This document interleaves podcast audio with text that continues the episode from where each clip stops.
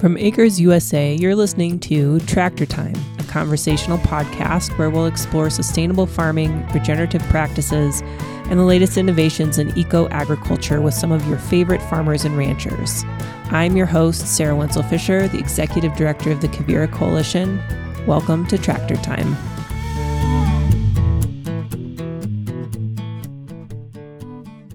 Today we're talking with Paul Neubauer. Paul is the farm foreman at Vilicus Farms and manages the day to day operations of his farm as well as managing his own cattle enterprise, PN Custom Grazing.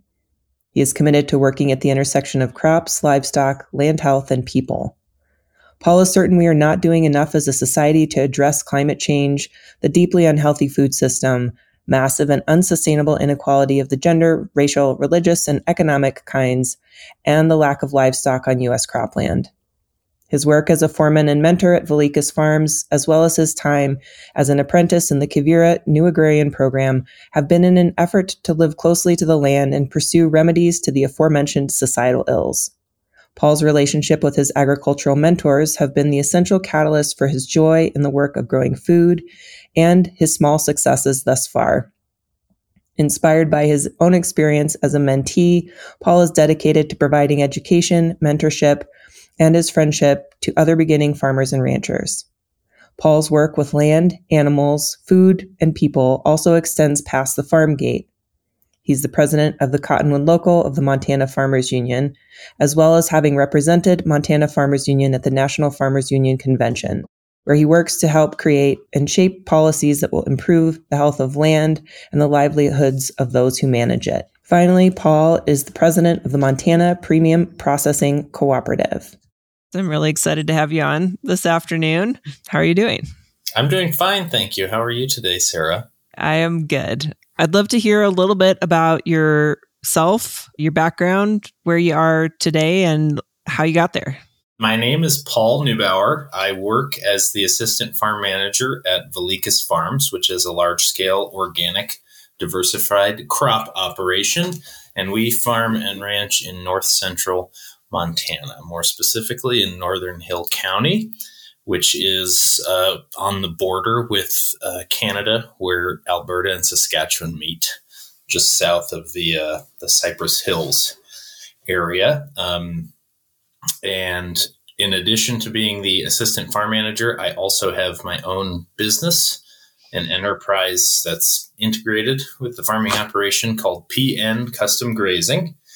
And that custom grazing, if anybody's not familiar, means that uh, I contract with people who own cattle primarily, but other animal classes are open. We're not exclusive. And they send their animals to me during the growing season, I manage them and graze cover crops that we raise on the farm uh, with those animals. And then at the end of the growing season, I send them home, which, if you ask me, is the best way to take care of animals on the same schedule as farming. So you can do stuff in the winter. And would you like to know how I came to be all of those things I just said? Yeah, that would be fantastic. Okay, great. Uh, so I uh, was born and raised in Buffalo, New York. Um, I did not grow up on a farm or at all connected to agriculture, and I didn't have any exposure to any type of agricultural production until after I graduated high school. Um, I went to Warren Wilson College in Swannanoa, North Carolina, which is a work college. And there was a farm there on the campus, and I worked on the farm. That was my first um, in depth exposure to farming. And we took care of all types of different livestock. And we also raised crops like corn and barley and alfalfa. And I almost didn't graduate um, college because I had a lot more fun farming. If I had had farming during high school, I probably would similarly have almost not graduated high school. And then after I graduated from uh, college with a bachelor's in history and political science. I uh, decided to never use that professionally and went into the Quivira Coalition New Agrarian Program apprenticeship. Uh, so I was an apprentice to George Whitten and Julie Sullivan, my mentors to this day, who uh, ranch in the San Luis Valley in southern Colorado. And I was there as an apprentice for two years and then some portion of another year as an employee. Um, through that connection, I met Doug and Anna, Doug Crabtree and Anna Jones Crabtree, who own Vilicus Farms and are my mentors and my co managers of this operation.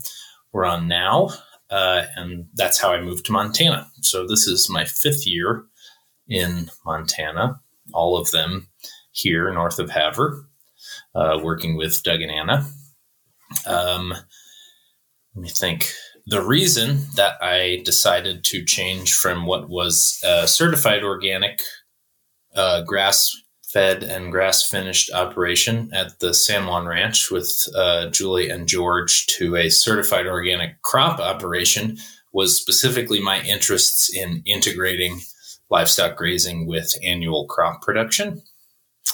Um, and the two types of operations between the San Juan Ranch and Vilicus in a lot of ways are practically um, antithetical to each other. You know, I think George George especially uh, is uh, seeking always to f- find avenues to eliminate combustion engines from his uh, production system. And here at Vilicus, we just love tractors and trucks, as many as we can get our hands on. Uh, but philosophically, um, the two places are very aligned, so that uh, the liminal space between those two theories of efficient and ecologically healthy food production is a really interesting place to operate and to have mentors on the opposite side of. And then specifically, there is a really great opportunity here to introduce um, cattle grazing into our crop operations in a way that can be economically and resource efficient for grazing and also bring added value to the cropping system. So that's what I do. That's great. I'm curious if you could tell us a little bit more about the story of bringing cattle to Vilicus and what uh, it well have you is it just cattle or have you had other animals there grazing? Um, sort of what was the point of initiation uh, bringing livestock onto the operation?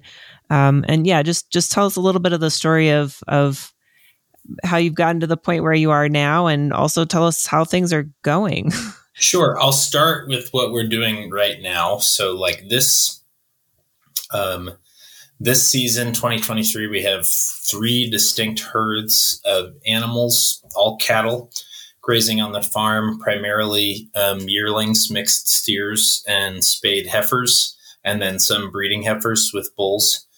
Uh, and then we have a small herd of Scottish Highlander cows, which is at this point more a hobby than a professional pursuit because we like the way that they look fuzzy and cute.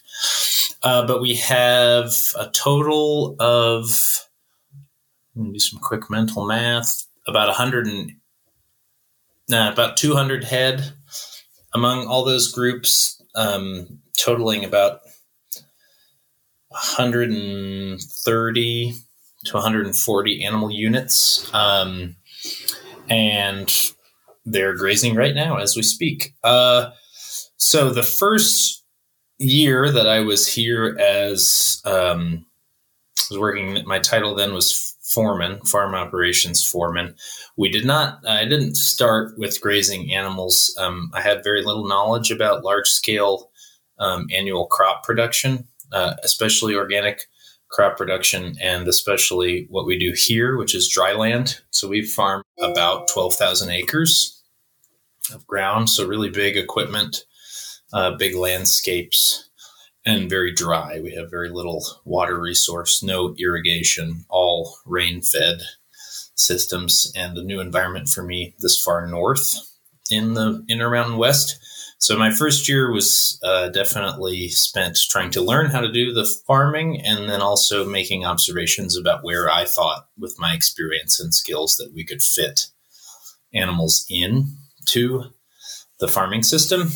Uh, and then the second year that I was here, we started with grazing a herd of 30 pair cow calf pairs um, using temporary electric fence, which is still the primary means that I use to fence and manage animals. Don't really have hardly any permanent fence on the farm. And the first place that we put animals, and still what sort of drives the grazing system, is that we raise cover crops in the organic system. That can mean a lot of things. For us, cover crops, uh, the primary purpose is we use legume based mixes to uh, sequester nitrogen in the soil in order to f- feed the nutrient needs of following cash crops, primarily wheat, and different varieties of spring grains. Um, and those, without grazing, uh, what we do is seed a legume based cover crop in the spring, uh, which for us is April and May. A very short season, and by about the middle of June to the end of June, that crop is ready to terminate. So without grazing, we terminate those with tillage. Uh, and we try to do that with um, tillage tools that leave the soil covered with residue. But, you know, it's pretty obvious to me looking at that, that all of those plants that we're growing and spending the money on the seed and the equipment and the fuel to put in the ground um, could just as easily be eaten by an animal uh, and generate some income. And then the termination part, where we kill the plant in order to sequester the nitrogen, stop it from making seed, and stop it from using soil moisture, are really critical parts of the agronomy in this area. So the trick has been learning how to meet the agronomic needs of the crop operation um, while providing a productive grazing environment for cattle um, that is to this point all that we've done in terms of livestock. That's where my experience is. It's in cattle grazing. I think that there is, I think this entire environment and specifically the feeds that we grow and more particularly the weeds that we grow make our farm a lot better suited to sheep.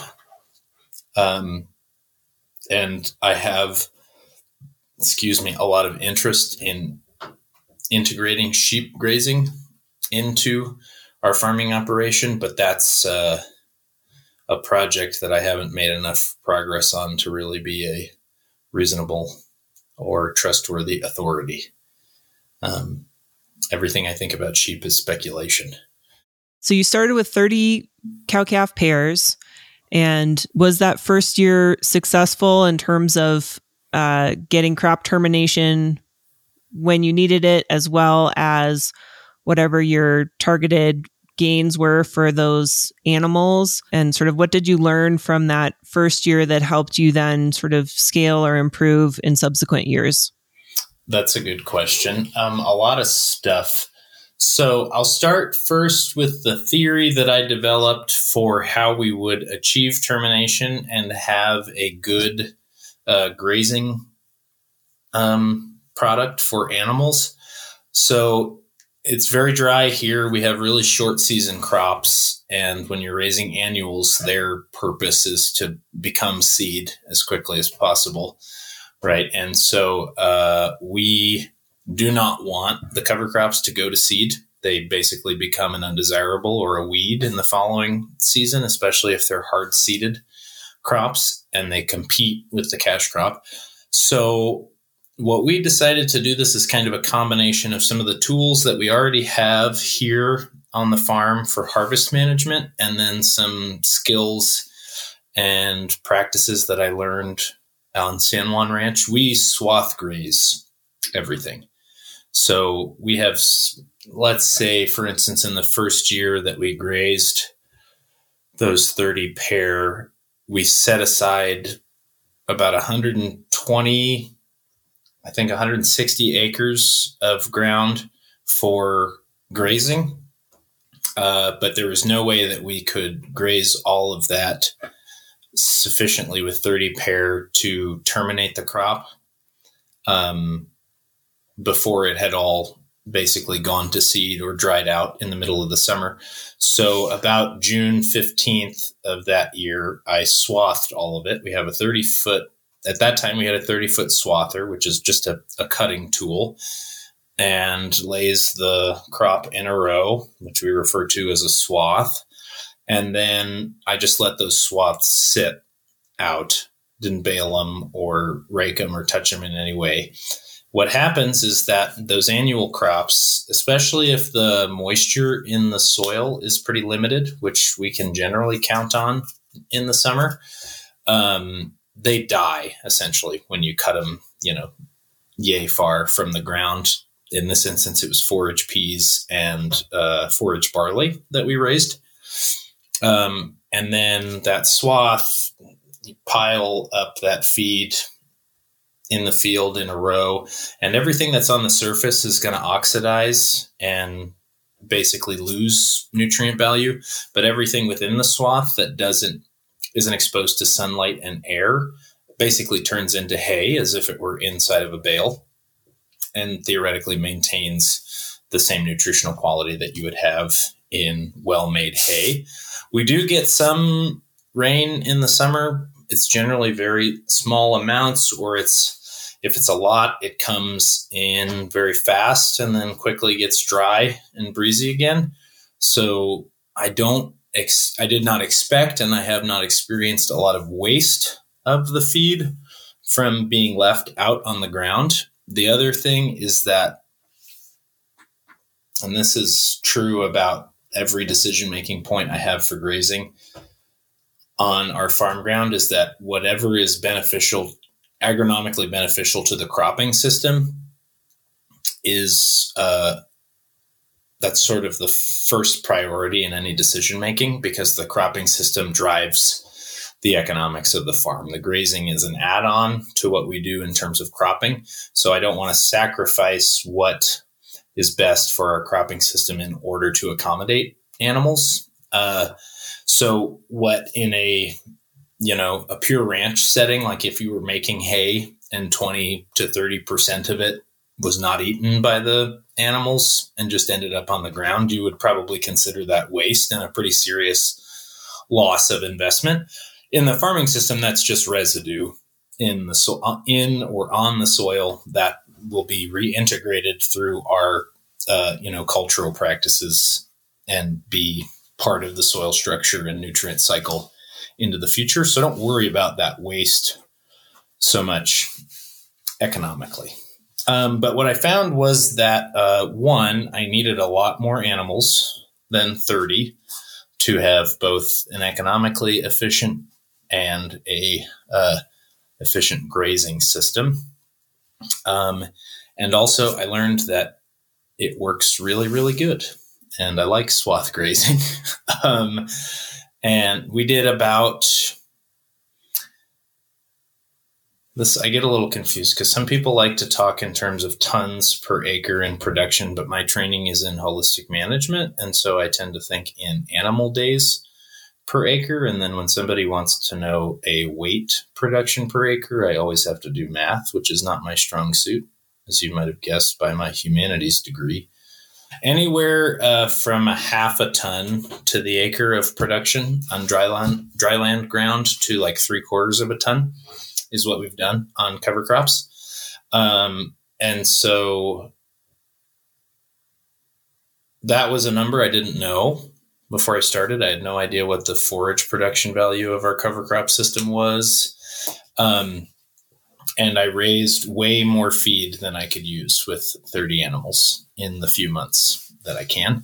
So I learned one that swath grazing is definitely an approach that works for us. Um, two, that it is a lot better to have a larger herd of animals that I move more frequently than it is to have a small herd of animals.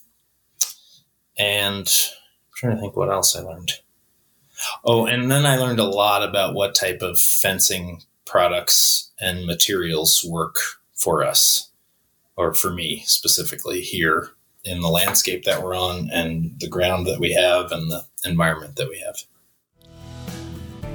Are you looking for a life and livelihood in regenerative agriculture? Need hands on experience and training? Consider applying to the Quivira Coalition New Agrarian Apprenticeship Program. Quivira offers eight month paid professional apprenticeships on farms and ranches in Colorado, Montana, and New Mexico.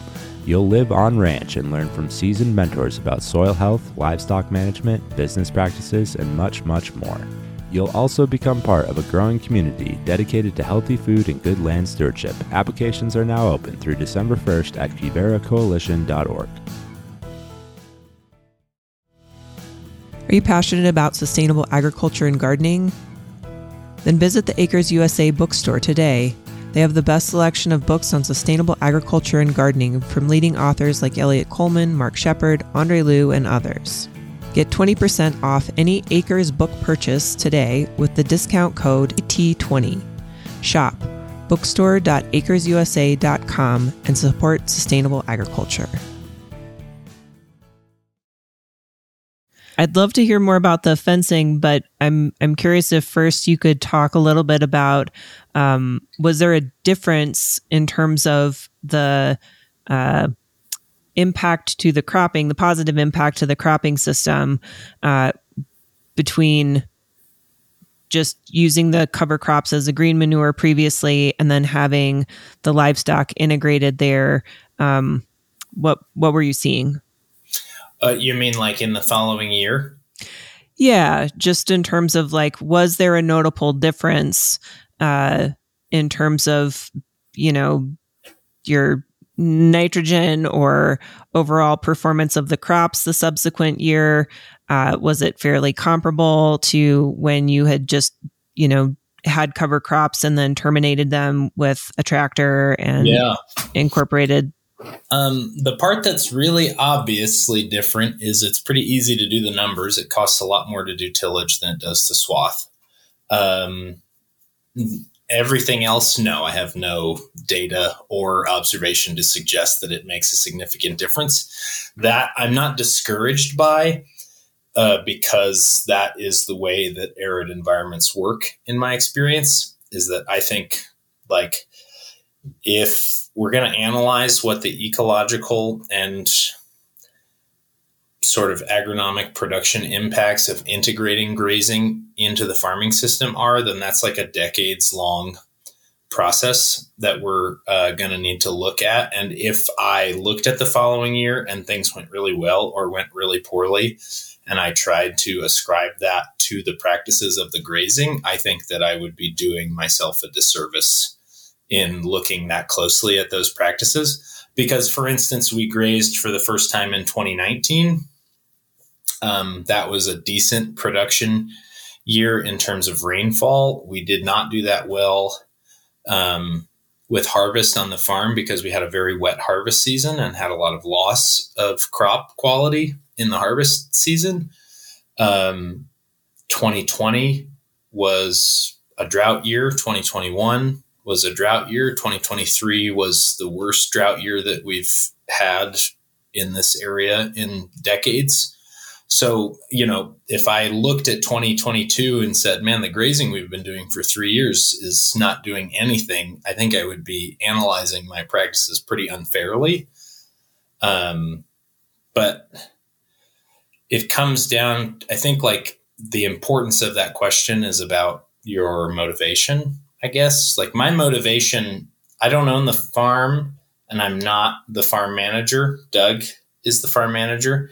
I think it's probably his responsibility among us to look closely at the results that I produce with the grazing production and see if he thinks, because his experience is longer, he's got a better notion of the landscape, see if he thinks there is a positive or negative effect. Um, my role in the grazing production is to understand is this working for cattle? Can it be done on into the future? And then my personal goal is not necessarily to have a significant impact on increasing soil organic matter or not. It is more so to say, I think that this is a positive thing that we are doing. I don't think that I am damaging the environment. I think that these animals belong here in a sense if I do it right. And also, if I can scale this operation up significantly, then I have a livelihood here on the land. That's my primary motivation. Um, and maybe I I might be giving myself too much credit, but I think I understand how to manage animals and how to farm in a way that's good for the soil. And I personally, I don't get very excited by soil sampling or, you know, I like look at something and I'm like, there's a lot of poop out there. And last time I was here, there wasn't a lot of poop out there. I think that's good. And then I move on. I, you know, I don't, to do, build more fence. I, so in, in terms of numbers of animals, again, so you said you started with 30 cow calf pairs on uh, a little over 100 acres and you also mentioned that your the whole farming operation is on 12,000 acres. How are you making decisions about where cover crops go or are there cover crops on all 12,000 acres? Um, and if so, what are the implications in terms of like how much uh, custom grazing could scale uh, sort of in tandem with yeah. a, a crop operation like Vilicus? The first thing to answer the so we farm 12,000 acres, but what is most common in our area, like people at this scale, and for listeners who are not in the West or familiar with the West, like large scale operations, we tend to refer to the scale of things using sections. So a section is a square mile, 640 acres, and someone will say that there is a half a section or a quarter section or this field is a whole section. Most of our neighbors and in this community, accepting like uh, instances where a field is cut by a road or um, you know part of a section is not farmable because it's steep or it's eroding or something. We farm in sections and half sections. And so most of that management is somebody's going to do the same thing on 640 acres. Uh, so they're going to grow wheat or they're going to grow peas or they'll grow mustard or what's very common for us is chemical fallow. So people will spray the 640 acres with herbicide throughout the year, depending on weed growth, to keep it basically fallow, dead, nothing growing to preserve moisture. Uh, what we do is very different. So we raise some type of crop on every acre every year. And so this is for the video enabled folks. This is a half a section. The long way is um, east to west, or rather east to west. And uh, these strips that you see are each different crops. So we have the yellow here is yellow peas. This is a barley and forage pea fallow. Uh, the orange is wheat. The brown is rye. And all of those are crops in 2023. Um, so just uh, hold on for one second. Hold it up again. So what for those of you who are just listening, what Paul is showing us looks a little bit like a piano keyboard. Uh, so if that translates into what is a farm field, um, yeah. it looks like there are are keys, which are I'm imagining sort of the um, strips in which you are producing a different crop in almost every strip. Uh, yeah.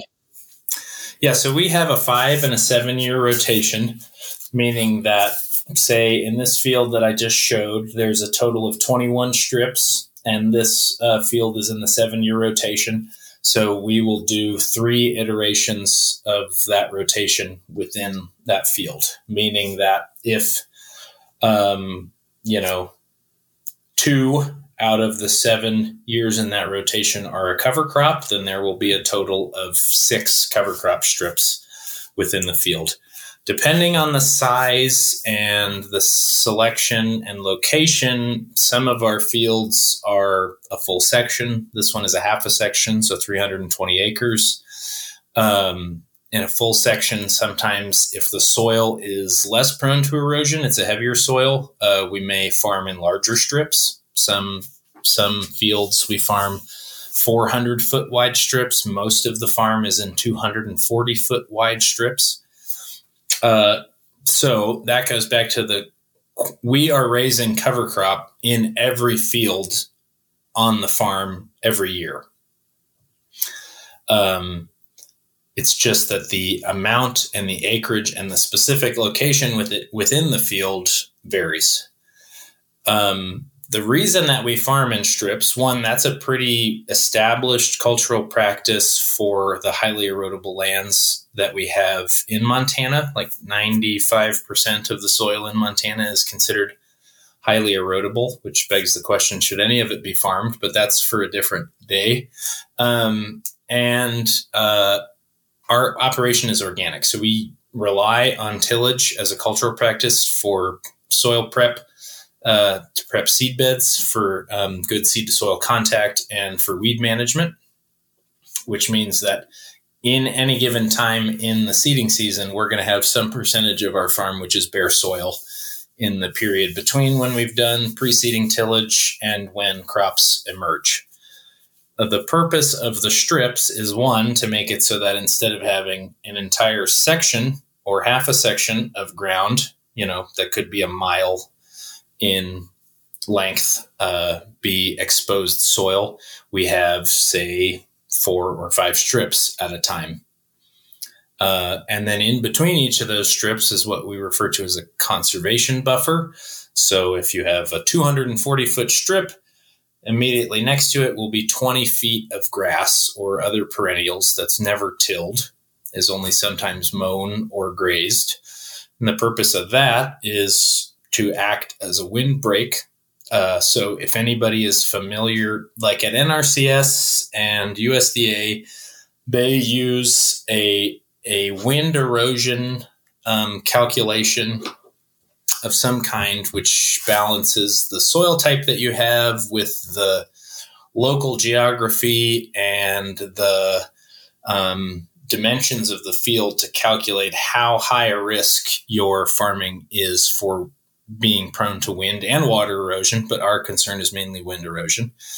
Um, and the number, I don't know how accurate that is. I'm sure that, like everything at USDA and NRCS, it is somehow politically influenced. But um, the core principle is that the larger open space you have without interruptions to the wind, the greater the wind speed factor is, and therefore the higher the potential for wind erosion.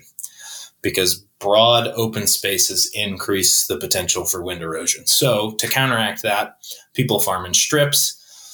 The pre, you know, pre Roundup, pre herbicide conventional era of farming in Montana, everybody farmed in strips and you alternated brown fallow, basically tillage through the summer, with cash crop just one after the other. You just switched them up, and that broke up the wind.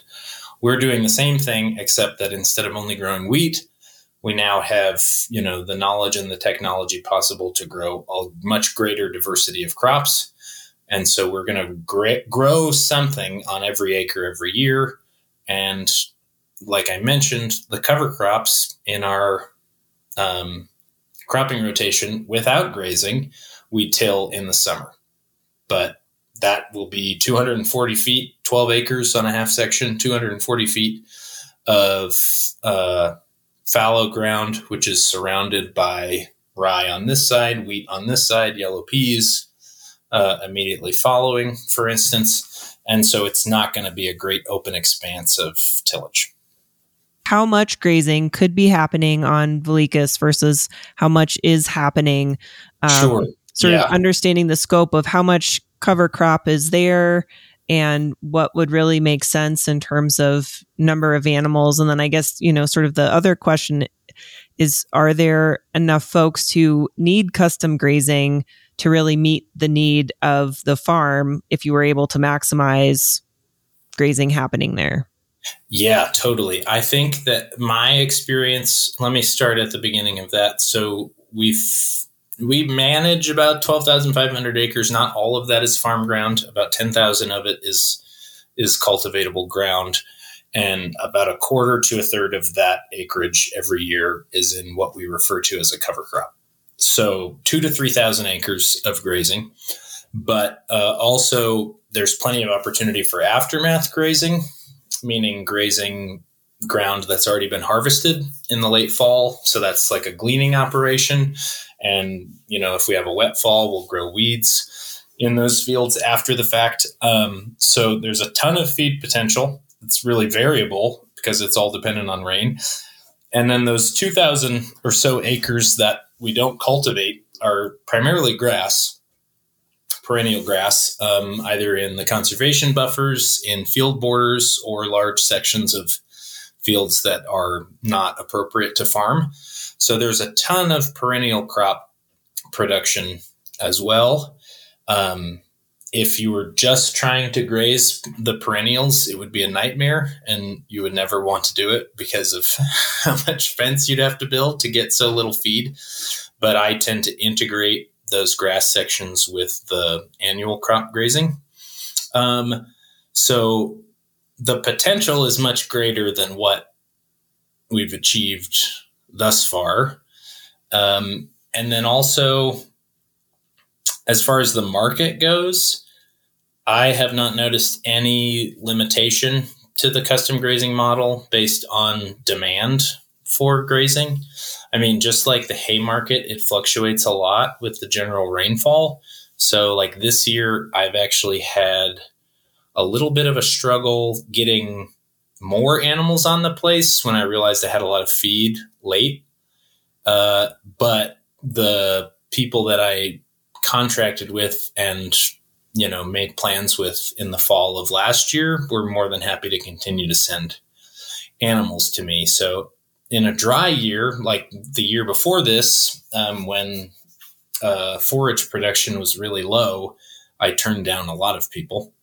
And I think also the larger scale of herd in our area that you can accommodate, the more interest you can generate because there is there is a section that I'm not really in with.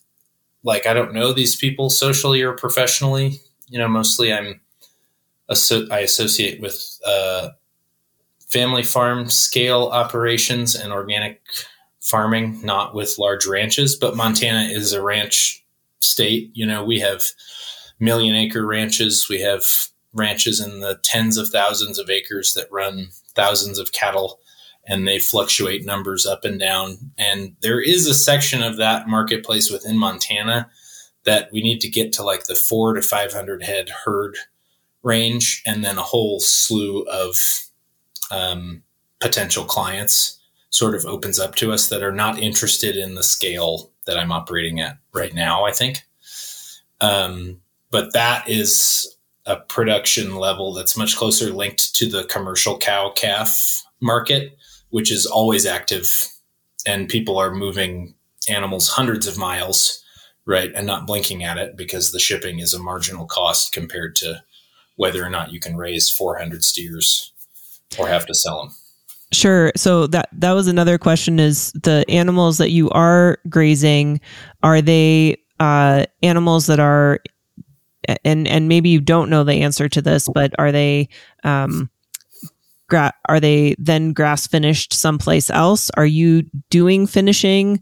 Um, and yeah, what type of a, a market are they getting sold into? Yeah, there's so there's been a few answers to that. I have grazed pairs, so that's basically just maintenance level um, grazing for uh, cow calf production. Right now, I have one herd that's about uh, it's 64 head of mixed age and size steers and spay heifers. That's for an operation that retains steers and heifers either to sell um, as uh, a little bit heavier animals in the commercial market or for their own burgeoning beef operation, but they are not a grass fed. They are not attempting to market as grass fed. It's just that, you know, for most of an animal's life, being grass fed is more economically efficient. But they'll probably finish those steers on some grain at their place before they sell them. Uh, and then the other herd is with uh, an organic farmer and rancher, which we do a lot of work with here in same general area, about 50 miles south. They have a pretty well established grass fed organic um, direct to consumer market. So what I have now is replacement heifers from them being bred and then a selection of steers, open heifers, spayed animals that they intend to go into their um, meat market. Eventually, some of them are fat right now and could be slaughtered. Um, and then the replacement heifers, uh, you know, whichever ones don't get bred, will probably also go into that market. I have my own opinions about what makes the most sense to like utilize the service that we provide from a production model. Um, but, you know, I haven't had a lot of traction yet in sort of making that known or I'm not a good marketer. So what what is, what is that? I would love to hear. What's your yeah, opinion? So we we have a really short growing season. We have really limited water supply. When the when the temperatures go below freezing at night, I don't have a lot of options for watering animals. So there's a short window, about four to five months, that we can effectively graze animals and have good gains. But we're grazing annual cover crops. So the quality of forage that we can provide is significantly better than a lot of rangeland and pasture in our area. And so I think that it is not a good use of the resource to send mature cows to us who can do more with lower quality feed in a range and pasture scenario. Um, I think that the best use is to provide a higher plane of nutrition for replacement animals. If we're talking about like breeding stock that you want to, you know, catch up to the cows in your mother herd in terms of development and production and maintaining um, reproductive health, and then also to basically add pounds but not finish in a grass finishing scenario. So, like between the weaned calf and the stocker size. Um, the reason being for that is that we just don't have the length of time and the timing of high quality forage available to match most of the production system for spring um, calved animals. So if you send me yearlings, I can put two or 300 pounds on them over the summer and send them back to you, but they're still not fat. You know, they need another six months or so. And I definitely don't want to suggest to anybody that they should graze animals with me in the winter because we got no trees. Uh, everything's flat and open. The wind blows constantly, and uh, sometimes in the winter it's negative 40. So this December, why not join the Acres USA community in Covington, Kentucky for our 48th annual EcoAg Conference and Trade Show? This exciting event brings together the leading voices in regenerative agriculture to offer practical advice based on personal experience and well developed expertise. Each moment of programming is thoughtfully curated to provide practical, useful, and measurable information that you can apply to your operation. Our workshops and plenary sessions are led by experienced producers like John Kempf, Will Harris, Gary Zimmer, Mark Shepard, Reginaldo Haslett Marroquin, Laura Kavanaugh, and many other innovative leaders working in the field. The week kicks off on Monday morning, December 4th, with three different incredible full day Eco Ag University intensive workshops to choose from, and our conference and trade show opens with a reception on the evening of Tuesday, December 5th, followed on Wednesday and Thursday by the conference program of one to two hour sessions and amazing keynotes. Dig into subjects like soil health, farm management, livestock integration, and more, or hop between them all as you spend time absorbing new information, making new connections and discoveries every day. Join us for the main conference and trade show, or decide to come early for the intensive Eco Ag University. Either way, you can expect a fulfilling experience that will include exceptional learning from experienced growers and agronomists who have learned valuable lessons and are ready to share. For more information and to register, please go to our website, www.acresusa.com. See you in Covington. Are you looking for the next bestseller for your favorite farmer or gardener? Visit the Acres USA bookstore to find the perfect gift for any loved one who likes getting their hands dirty.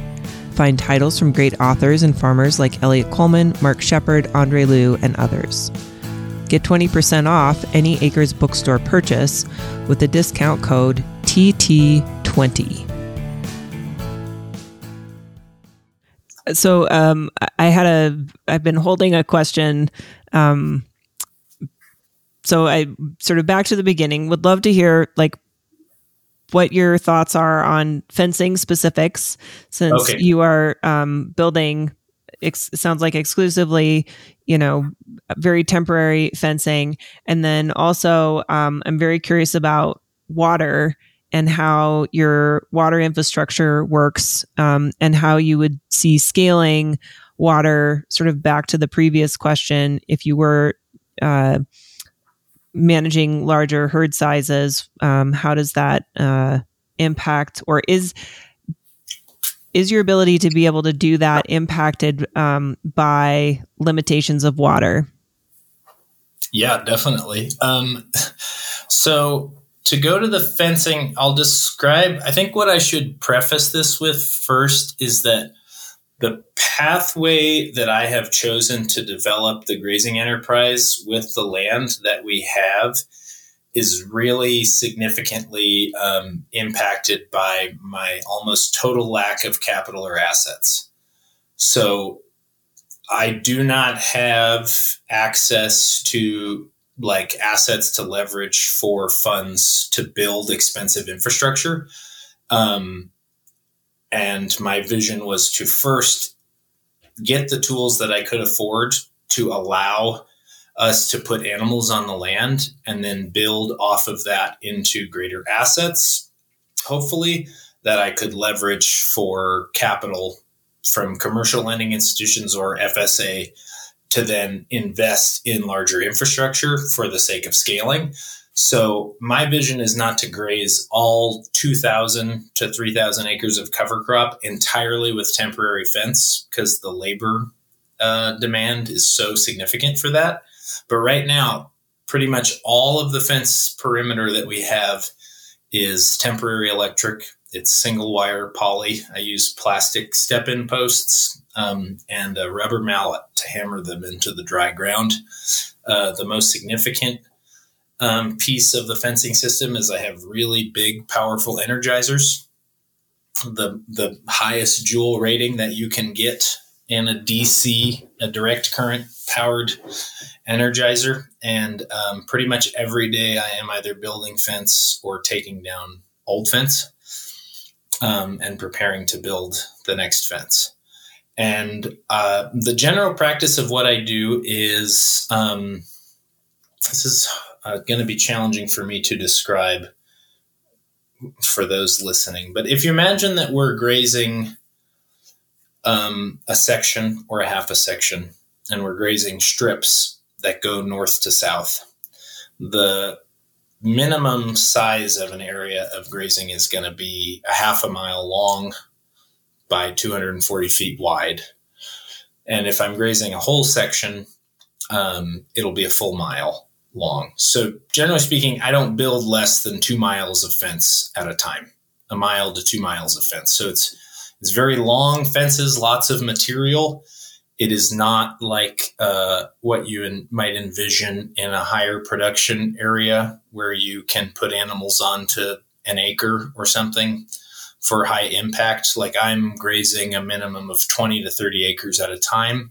So all of the fencing materials and tools that I use are tailored towards efficiency. So I have an electric reel um, that holds two miles of fence. It's on a trailer. Uh, with I put some barrels on this trailer that I built. It's battery powered. The barrels hold the posts. I pull it along with a little John Deere Gator that has a bed in it where I put more posts because you can't have enough posts. And what I do is I set a T post at one corner as my where I pull the tension, and then I drive along and spool out the fence from the T post all the way to the next one. I tighten the piss out of it because it's really long and I need it to be tight. And then I just do that for two miles, and then I loop around the same system and I put in all the step in posts by hand. Um, and then I'll go and do the next one too. Uh, and the really critical things for me is to have a big energizer that has uh, tons of joules to create a good charge in pretty dry ground. Um, I don't use the one advantage of um, being in a place where people use barbed wire and steel T posts is I don't build ground systems. I just use a T post fence as a ground. There's no greater ground than a mile of T posts and barbed wire. Um, and then uh, I have a way oversized solar panel, like a 100 watt solar panel, which is way more than I need to run an energizer, and a nice uh, 12 volt battery with a little um, sort of like off grid solar system voltage regulator, which takes whatever amount of amperage needed from the um, solar panel to keep the battery charged and then stops feeding the battery when the battery is fully charged. I have that great big solar panel so that it will work in low light situations. Um, so I'm, I'm pretty much never switching batteries. You know, I'm totally relying on the sun and that solar system setup to keep them charged. Um, and that's the fence materials. It's just T posts, T post clips, uh, high quality wire, and a good energizer, and then junky plastic step ins because all they're supposed to do is hold the wire directly up, and I make everything really straight. I hope that makes sense. The um, the long term plan, right? That stuff is cheap, and expensive, relatively speaking. Like I can pay for fence and wire and energizers with the income from the grazing. Um, the larger investment is in water infrastructure and permanent fencing. Conceptually, if I can get permanent fencing around all of these fields that we farm, the kind that will integrate well with our farm equipment, so I don't spend my whole uh, summer just fixing where somebody drove over the fence with a tractor. Um, the other significant investment is in water. So we don't have um, a lot of surface water. Most of it is ponds that are fed by snowmelt in the spring. In drought conditions, they're not fed, so they don't exist. This year we had a really good snowmelt. My grazing has been much more efficient because I have water in the field. I just fence the cattle to the water and I don't have to haul water. But the first big, you know, capital purchase that I made was to buy a semi tractor and a 8,000 gallon water tank so that I can haul water from the ponds that are more reliably full to places where we don't have surface water to water cattle. That doesn't increase the expense because they're not very far. I'm not hauling water many miles, just a couple, but it significantly increases the labor time in hauling water daily. So I got the biggest, if I'm going to haul water, I'm going to do it as little as possible. So I bought the biggest dang water hauling vessel I could find.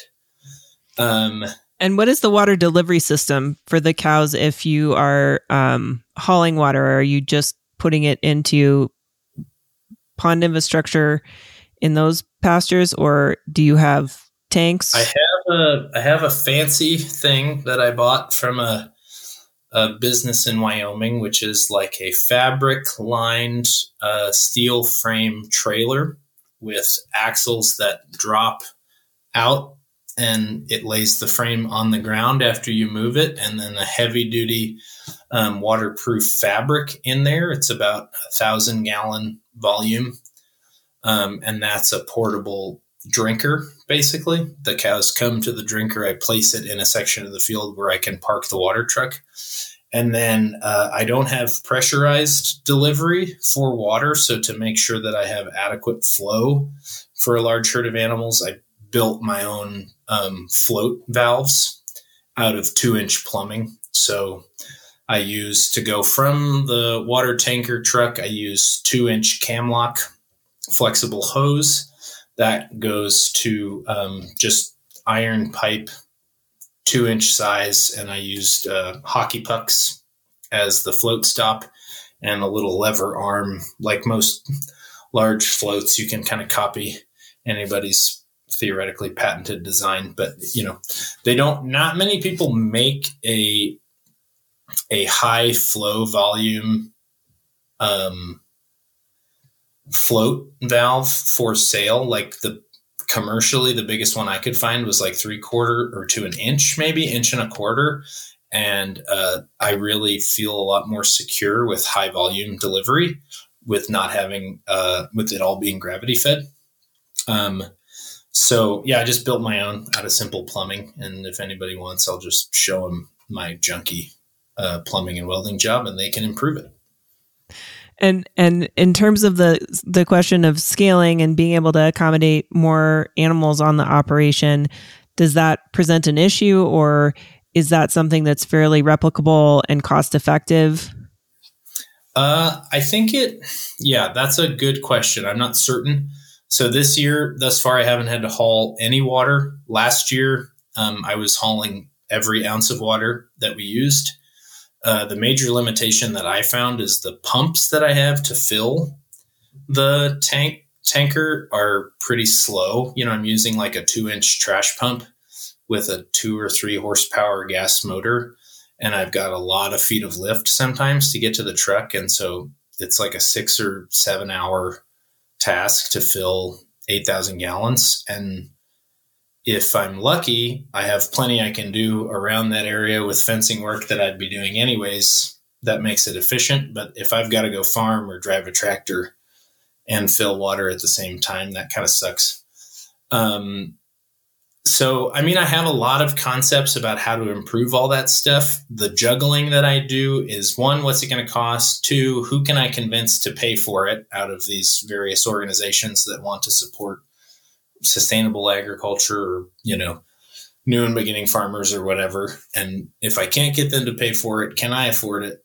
Uh, and then the other ball I'm juggling is, is it going to make a big difference? Where can I make the biggest difference right now? So I'm kind of caught. I don't really know if investment in um, wells is the appropriate place to go. It's really risky in our area to dig a well. We have very poor groundwater supply. It is not guaranteed that you will find a productive well if you drill four, five, six hundred feet down, and if you're going to find good water, um, or is it a better investment to um, build permanent perimeter fencing and save myself a lot of time there and utilize that time that I would need to build perimeter fencing for water hauling from places I, that already exist? Or finally, is it best to invest in um, more high volume water storage and then pipelines to transport it using gravity and following the lay of the land and eliminate the hauling by buying, you know, high density polyethylene pipe and laying that? And I don't really know the answer. And in some ways, the not knowing the answer leads me to do nothing about those because I don't want to take the wrong step. Uh, but that's got more to do with me being a procrastinator by nature than it does with good management. Yeah, we're talking about some of the infrastructure needs. Is there anything else that was sort of surprising or unexpected in terms of infrastructure needs when you are working with these two systems that in in most cases people are not integrating uh, yeah what what are uh, the sort of infrastructural pieces that were unexpected or present either opportunity or challenge uh, to the integration?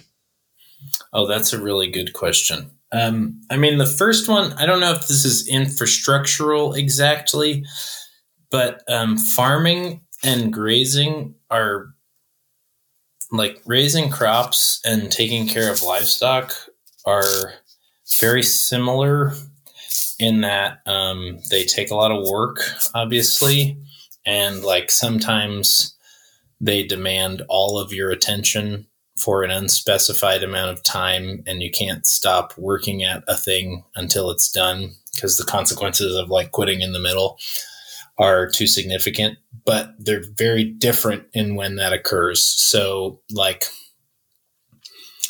with the cows, the trouble I have with integrating is I don't just manage the cattle full time. I'm a pretty integral member of the cropping team in terms of my management and also as an equipment operator. So um, the cows don't need anything a lot of the time, all the way up until somebody gets out. And then I don't know how long it's going to take me what headaches there are going to be to get animals back in, or if I have a water crisis of some kind. And so there's a pretty significant management challenge in doing intensive grazing management like we do, and then trying for me to be a reliable employee to the farm. Because at any given moment, I might have to just get out of whatever machine I'm operating, which, if it's also about to rain and we're harvesting, is a really significant issue for the farm. Um, that's a that makes sense to me, though. It's not that that challenge was unexpected. I mean, there is a reason that people over time, like um, agricultural operations, have specialized because it is a challenge, especially a labor challenge, to manage to do both of those things well. Or if they haven't specialized, then they've minimized the labor inputs to certain sections of those operations in the times where the other operation demands a lot. So for us, if I'm doing intensive grazing management right now, which is the harvest season, we don't really have an option for me to do less work on the cows in order to focus on the farming. Um, the unexpected, I don't say this, this is unexpected, but, um, you know, equipment is hell on electric fence. It just doesn't stand a chance.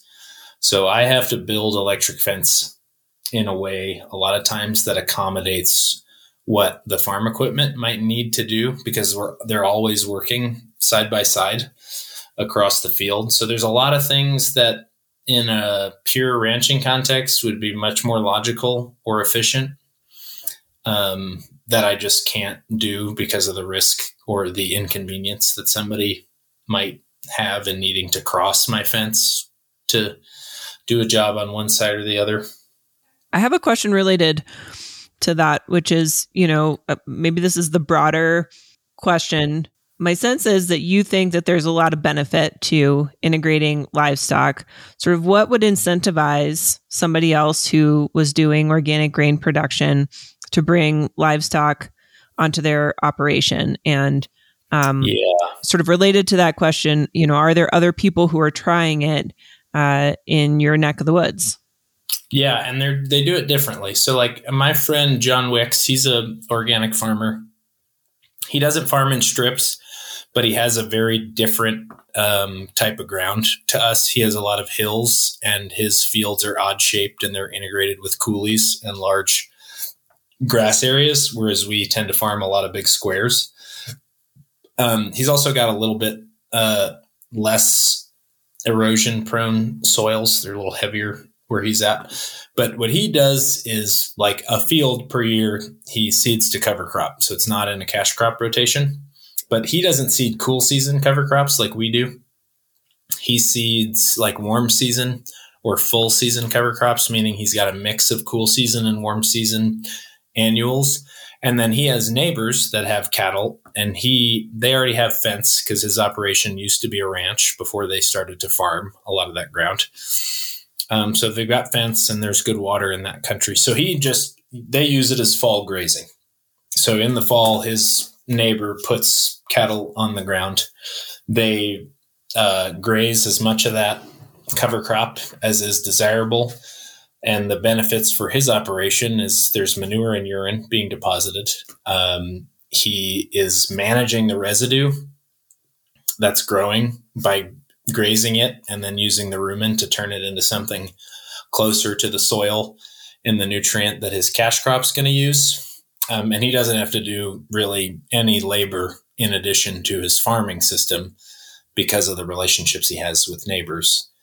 Um, I, our situation is a little different. I think if, you know, Doug and Anna were trying to integrate cattle, they personally don't have a lot of experience with livestock. They definitely don't have um, experience with the fence building and electric and intensive management.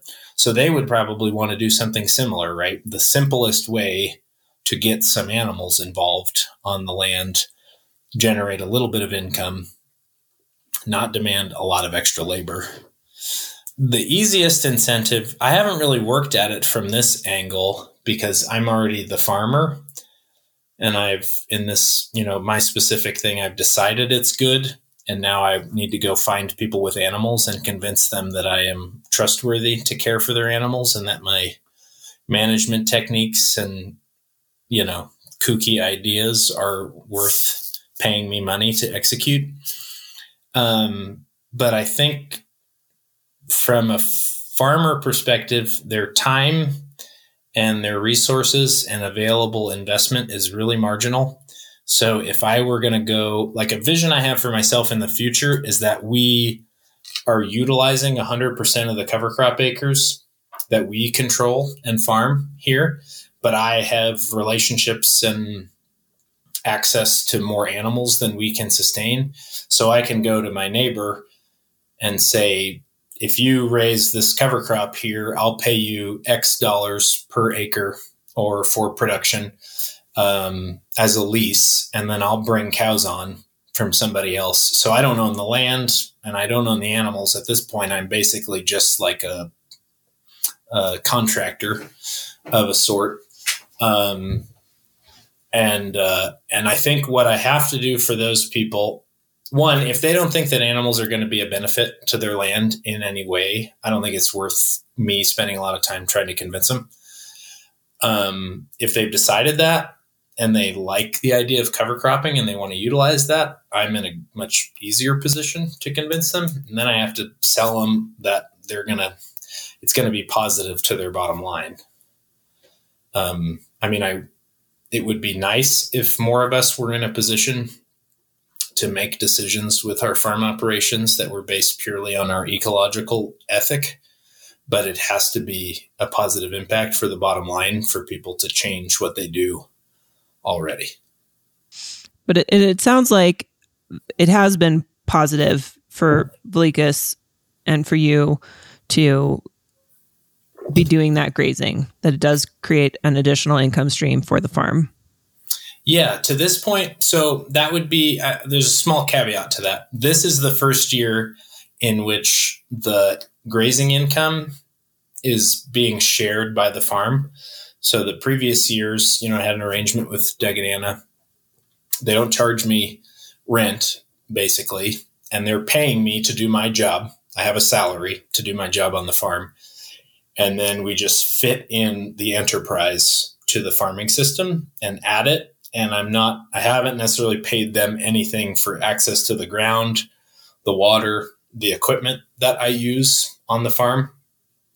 But my long term goal is for it to be a legitimate um, enterprise, meaning that I have to transfer some of that grazing income to the farm, which provides access to the land and the equipment and the resources. Um, and that is a slowly evolving and very iterative process. Um, and it's not really clear what is a fair uh, dispersal of that income. The, the easiest, quickest thing thus far, I think it's been an economic plus for the farm because where we can swath graze and terminate cover crops, we spend less swathing costs less than uh, tillage, both in immediate expenses and then also long term risk to the soil. Um, the other advantage is like our legume heavy cover crop mixes, which are not exactly the best uh, cattle forage or ruminant forage. Uh, We've adapted to have a higher portion of high energy uh, annual grasses like barley or oats to improve the quality as a forage. Generally, we can seed a cover crop for a cheaper cost of seeds, you know, cost per acre in seed uh, if it's got a mix of uh, forage based crops like oats or barley and not just chickling vetch or forage pea, which are our preferred uh, green manure legumes. So that's less cost in the spring uh, and and less cost in the summer for the termination. Uh, and then there's also the added benefit of depositing manure and urine directly on the soil. We don't import um, nutrient on our farm. Just don't consider it to be cost effective in an organic system. To except for some cow manure that we apply um, that we get from neighbors who have feedlots, uh, and that is primarily for phosphorus. We have low phosphorus soils, and um, and theoretically we can replace that operation, which again takes equipment and diesel and expense to make happen, and we can just do it by cows doing what they do naturally. Um, so it does. I don't think it's a. I don't think it's to this point adding expense to the farm operation, except for when I can't be doing something for the farm that I would otherwise be doing because I'm busy doing grazing work and I'm still being paid as a farm employee. Um, but I think that we're going to have to get to a much greater scale for it to be, you know, an effective and reliable income stream. The one economic advantage over the annual cropping, if you're doing the grazing in house, is the custom grazing uh, fee structure that I have is I get paid on a monthly basis for taking care of animals. And in crop farming, the growing season is typically the tightest time for cash flow. There's not a lot of inflow between seeding and harvest. Um, you don't really have anything to sell until you harvest something. And so a little bit of cash, little bit relative to the scale of the farm economics, a little bit of cash flow in the summer season can be a big help. That's great. Um, so, sort of back to my question also about are there other folks who are doing this? It sounds like there are not a lot of folks who are taking the sort of more intensive and enterprise based approach that you are to integrating livestock into a cropping production system, and that you're still learning a lot about how to make that work both logistically and financially for the farm, but that it holds a lot of promise. I think so. I don't know of many people who are doing it on farm. I think the custom grazing thing is not a thing that I made up, but it's I think it's more commonly practiced on large perennial grazing landscapes where people can like somebody has control of a ranch and they've got 10,000 acres and in some years production means they can carry 500 cows and in some years they could carry a thousand and doing custom grazing allows them to increase income in step with increased production.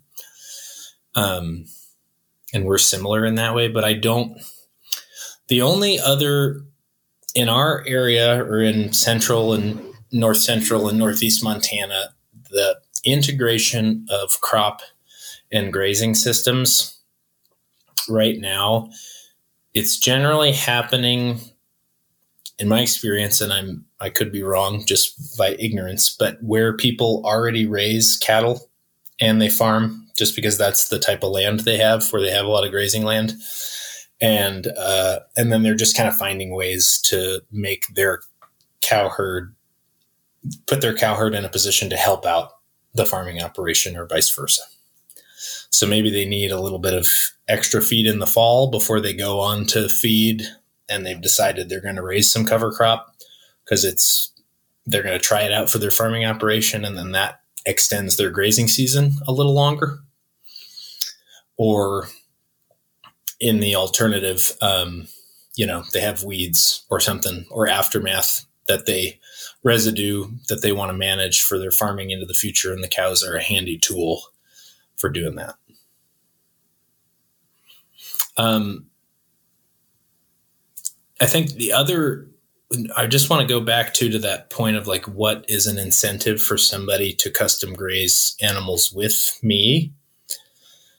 Um, in the ranch setting, I think a place where the service that we provide on the farm really fits in well is if you have,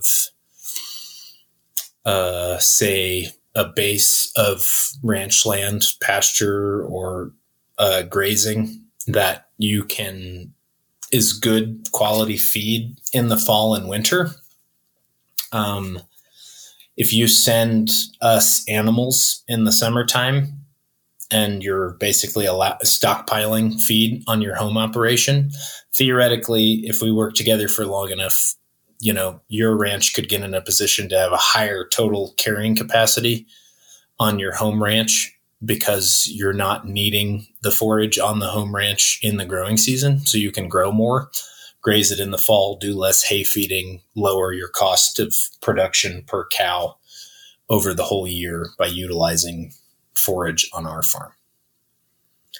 And to me, that makes a lot of sense also because I think that if, you know, part of my training and my learning is about like making or constructing agricultural production systems that mimic natural processes.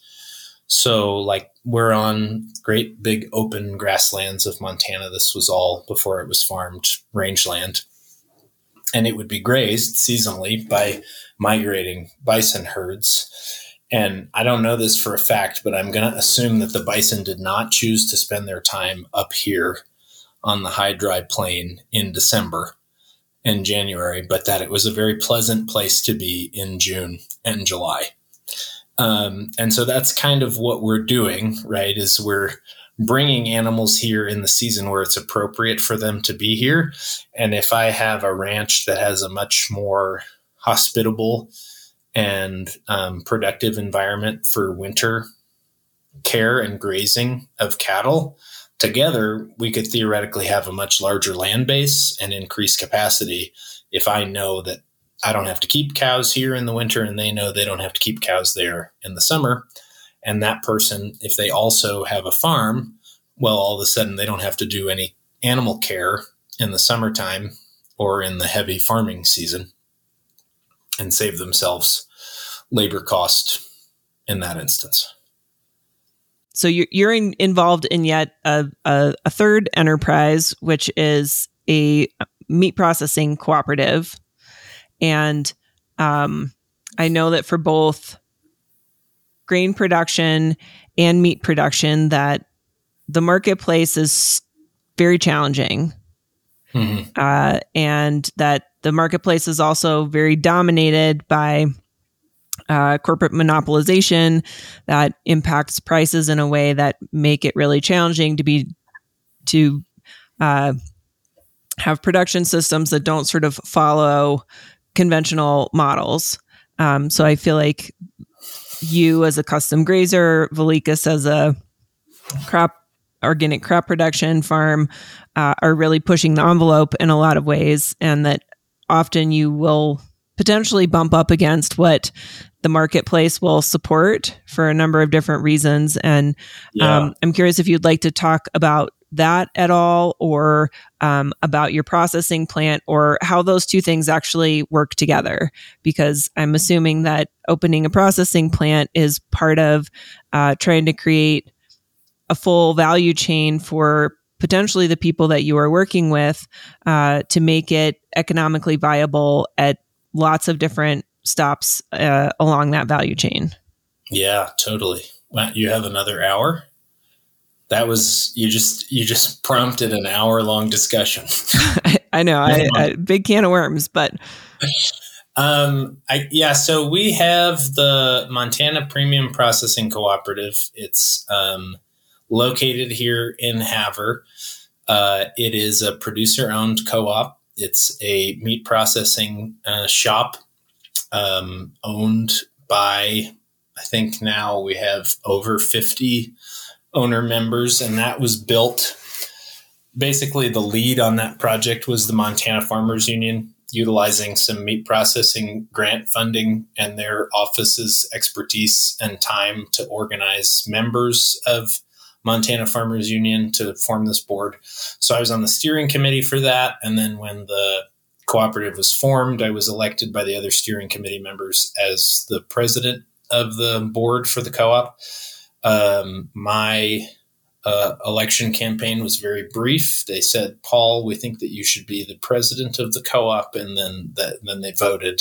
I don't believe that I actually consented, um, and I think that's a matter of youth. But um, and then Doug and Anna are also uh, owner members of the co-op, as am I individually. So um, it's not a very big operation. You know, I think you know basically what we did with that co-op was we took advantage of the grant funding available, and then um, monies from Montana Farmers Union and National Farmers Union and the uh, Farmers Union Enterprise states, which I won't go into detail, but basically uh, a bunch of sugar daddies and then some members' money to buy an existing facility, a Schwan's uh, food distribution facility in Havre that was out of use but had a big freezer space, buy a mobile processing unit from Mike Callicrate out of uh, Colorado Springs, and then build a new structure around that to house the processing floor.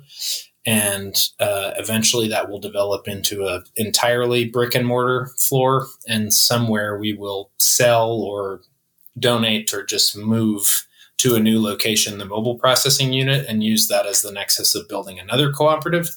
But the idea is to uh, contribute to the development of a more regionalized and less centralized food processing system for all the reasons that you mentioned about um, you know, giving uh, producers access to meat processing that is local, that is USDA, that facilitates retail sale, that allows them to capture more of the value of the product they raise than they currently do in conventional systems at the farm gate.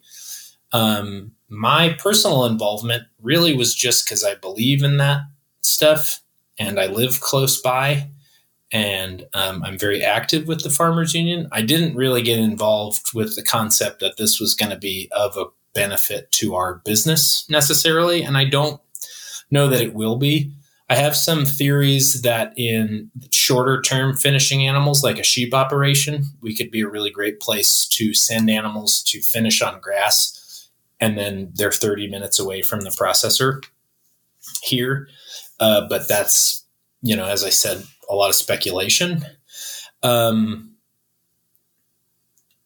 yeah, I was I was involved more so for other to be a part of something that would be a benefit to the community at large and other producers like um, the ones we work with who have a meat marketing program. I personally I have worked uh, on ranches that do direct to consumer sales. I do not find that work satisfying. Uh, sales, marketing, and the production of beef is not my bag, and I'd much rather be uh, a link in the forage chain somewhere in the middle, not on the end. Um, but Vilicus Farms also, we just are very, uh, we find cooperatives, uh, the cooperative ethic and the, um, you know, cooperative movement very appealing. Like you say, there's so much money wealth and power in concentrated food systems that uh, manipulates the markets we work in to make it as hard as possible for farmers to be profitable or for there to be many farmers and ranchers and as easy as possible for uh, the owners of those corporate monopolies to extract profits both from farmers and consumers. And I think that there's two avenues to dismantling that system. The one is to be politically and socially active in um, enforcing the laws that we have on the books to uh, keep monopolization from dominating uh, markets at large, whether it's the food market or consumer products or anything like that in our country. And the other is to simultaneously to that political effort uh, build the alternative. So that one, there are examples for other people to use to build their own alternative locally so that I don't have to go to every state and organize to build these alternatives, but that people within the community who understand the needs uh, and the consumer base better can build it for themselves. Um, but also uh, because it's not a lot there's not a lot of benefit to people in a community to dismantle a system that we rely on, despite it being not to our advantage or um, specifically oppressing us uh, if we don't at the same time build the thing that will better serve our needs. Um, boy, but I could really go on more about the meat co-op. Uh, my voice started to get a little tired just thinking about all the things that we could say about it. Um, but oh, I said something about the scale. So it'll do about 3,000 head a year.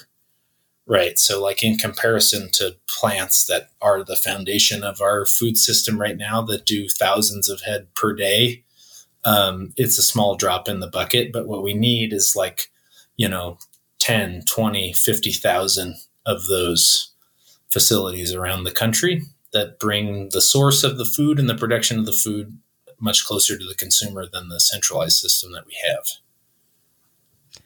That's great. And yeah, maybe we'll we'll pick up the thread of the the value chains another day, but I appreciate yeah. you sharing a little bit about it because I, I do think that it is relevant. Um, yeah, and I think to talk about the way that uh, monopolization and concentration affects farming and crop production is even more um, complicated and convoluted and difficult to say because crop production is so input dependent in so many ways. And so crop farmers are they deal with concentration at the um, at the input level as well as the marketing level in a way that's really puts the squeeze on people. Well, it sounds like Vilicus is trying to think through and get creative about how to navigate some of the inputs as well. And yeah, yeah, your I mean, livestock integration is one of those ways in which uh, you all are reducing need for external inputs. Yeah, I guess I shouldn't assume that the listeners understand the organic methodology or ethic, but the basic idea of our farm is to eliminate off farm inputs. So we don't purchase fertilizer, we don't purchase chemical.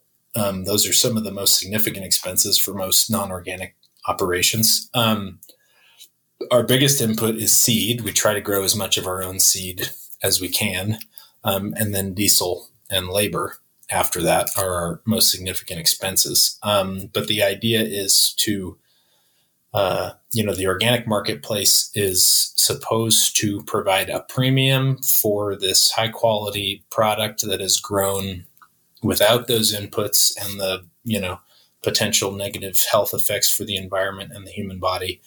Um, provide a premium, and that then helps offset the fact that organic production generally yields significantly less than non organic production, which relies on those inputs. So that's also part of why we integrate grazing into the cropping system, is because it fits the organic ethic quite well, right? That we're trying not only to grow food, but also our system needs to be improving the health of the land to be a truly certified organic production system. That's great. So um, I've been trying to uh, tie up these interviews with a sort of big philosophical question for my guests, which is what is the ecological role of the farmer? And I'm curious when I ask you that question, what comes to mind? Um, yeah, that's a really good question. I mean, the obvious and initial answer is like if you're a farmer, I believe that you have a responsibility to take care of the land that's under your control, you know, in the best way that you can to read what the landscape wants to give you and in your farming practices to ask for it to return to you what it's capable of and not more than it can. So to not abuse or uh, treat the land in an extractive frame of mind. I think that the I think that modern life and relationship to nature, and I think I'm particularly sensitive to this because I didn't grow up in agriculture. Um, it really separates the human experience from the natural world. I think that's part of why there's um, why we all have so much tension and fear around the climate crisis too is because so much of the human experience has been uh, developed, designed, engineered to separate us from the natural environment. I, I believe that part of uh, a farmer and a rancher's, you know, ecological responsibility is to do some work to bring other people closer to the natural world, not simply to um, to command and control your own small piece of the um, larger ecology and make sure it's good. At least it's better than everybody else's. I think that's kind of a waste of time and energy, right? We need to like work cooperatively to find ways to improve our um, management. Um, that's part of my incentive to be involved with the co-op, the meat processing co-op too, right? Is to like put some money and time and investment into something that's accessible for more producers in my community so that they have an avenue to then do direct to consumer marketing and maybe that added value is an avenue towards improving the practices they can do on their farm or ranch to increase uh, soil health or wildlife habitat or uh, insect populations, you know, because the reason, I think a lot of the reason that farming as it is now is so susceptible to um, criticism and um, and judgment from the rest of our society about how it impacts the environment is because it's all profit and efficiency driven. Um, you know, the economic realities of growing uh, food for people are such that uh, there's not a lot of room to try new things or to radically change your operation to improve how it impacts the environment around you because it doesn't take very long for you to destroy the business or the family legacy that you have responsibility towards by doing something risky and trying to do something better for the planet. So that's a problem, right? To be in an environment where it is too risky to change your practices to improve the health of the land that you manage. The last thing is just where can other producers learn more about your work? And are there any resources or recommended readings that you'd like to share for folks who are interested in this topic? Uh, okay. Yeah, I'm pretty bad about that. I haven't read a book probably since I graduated college about a decade ago. Um, I listen to a lot of books, but I spend so much time thinking about farming and ranching because I do it all the time that I'm not really that well versed in the world of like, you know, the great thinkers of our um, small subset of the uh, population. But um, if people want to know more about what we do, I think you should just give them my cell phone number. Um, and they should call me or text me and we can talk about stuff because uh, I'm I like thinking about the problem or challenge of how to recreate animal integration in new places, new environments, and also my personal experience is really environmentally limited to the arid west, and so it's a great um, it's a great deal of fun for me to communicate with other producers and learn about what are the specific challenge like i don't know what it's like to be in a place where your biggest challenge is that it's too wet i don't have any idea but i think you can apply some of the same principles of land management to solve solutions in that instance as you can places where it's too dry um, and then we have a website for the farm vilicusfarms.com i'm presuming that uh, you will provide the spelling of vilicus so i don't need to spell it out here. And then uh, if you would like to see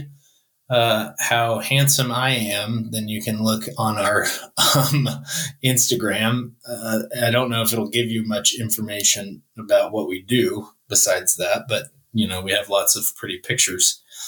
Um, and then also you can provide my email to people. But I think the best thing is uh, to uh, call me directly and also become a member of the National Farmers Union. That that's great. Those I I love both of those suggestions. Um, is your email on the Vilicus Farms website?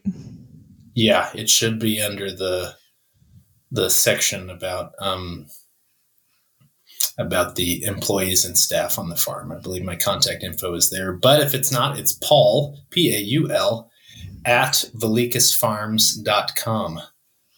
That's great. Um, thanks for sharing that. I think also you've got information on Instagram, both under Vilicus Farms and uh, PN Grazing.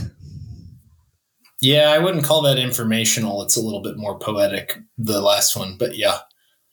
But it's another it's another way to find you. Yeah. I can be found. I cannot escape. Great. Um, anything else you would like to share with this audience before we wrap up the interview? Mm, not that I can think of. I feel pretty well shared at this point. Great. Well, um, yeah. Paul, thank you for uh, taking so much time to talk with me today about what you do, and um, I hope a few people do call you up on the phone. I think that yeah, be- that would be great. I really mean it. I mean, perhaps I will come to regret that, but that that, just, that just means that I, uh, my words have had some positive impact. So that would be awesome. Yeah, no that that would be great. Okay. Well, thank you, Sarah. I appreciate you thinking of me to interview. And also, I love having conversation with you. We should have a podcast where I interview you, though. I feel like your uh, experience, knowledge, and uh, deep wisdom are sort of underutilized as the interviewer in this circumstance. I, don't know. I, I, I, appreciate talking to people who have um, a lot of hands on experience uh, on the land and I've got some of that, but uh, it's pretty fun to talk to somebody who spends all day, every day thinking about it, um, and who I, in my humble opinion, has really um, taken a lot of risk, both personally and uh, professionally, and figured out you know ways to uh, try something that is very unique. Um, to create some systems change at a scale of production that is is large because I think that that's a place where uh, it's happening less. I think that there's a yeah. lot of innovation happening at small scale production, and um, what you and Doug and Anna are up to, I think, presents some really interesting uh, approaches to how uh, an agro agroecological approach can happen at scale. I do have now that you said that, I have one more thing that I want to mention. So my mentors, Julie and George in Colorado, who are very uh, wise and experienced practitioners of holistic management, um, they taught me about this concept of the unfair advantage, which I like to think of as like think of a thing in your particular environment or your circumstance that would be really easy to look at as like just unfair and an obstacle to you doing what you want to do and then play with that and turn it around and look at it from all different angles until you can understand that it actually provides an advantage to you that others don't have. So, like an easy example of that is like the swath grazing. It doesn't rain here very much in the summer. And for a lot of reasons, it's pretty obvious that that's a disadvantage, right? Growing feed and crops, rain is good but it also allows me to cut hay and just leave it on the ground and for it to become or to maintain quality as a forage for months on end. So I can do this grazing practice that I want to do. Um, and I bring that up because you said that I take a lot of, I have taken a lot of risks personally and professionally to execute these visions or goals at a large scale. And I have begun to think about the, um, instance of the climate crisis and facing it as an agricultural producer as one of those unfair advantages. Because what reason is there to do otherwise than take risks? We are at a, such a critical juncture in our relationship to the planet and the environment that we can't afford to be conservative in our actions. And I don't really, I would rather fail spectacularly than uh, watch things continue to not work and wish they were better. That's great. I think that that's a great note to end on. Um, Paul, thank you so much again for taking time with me today to chat. And um, again, you can learn more about Paul's work at vilicusfarms.com. And uh, we look forward to having you all on next time. I'd like to thank Paul Neubauer again for joining us today. You can learn more about Paul and his work at vilicusfarms.com and on Instagram at P underscore N custom grazing. Thank you for listening to Tractor Time, a podcast production of Acres USA. Find us on Spotify, iTunes, Google Play, and other popular podcast platforms. Find other Acres USA media and learn about Acres events at acresusa.com. We'd like to thank Acres USA staff for their contributions to producing this podcast. This episode was edited and engineered by Brad Parsons of Train Sound Studio and we're grateful to our guests for taking the time to talk with us about their experiences.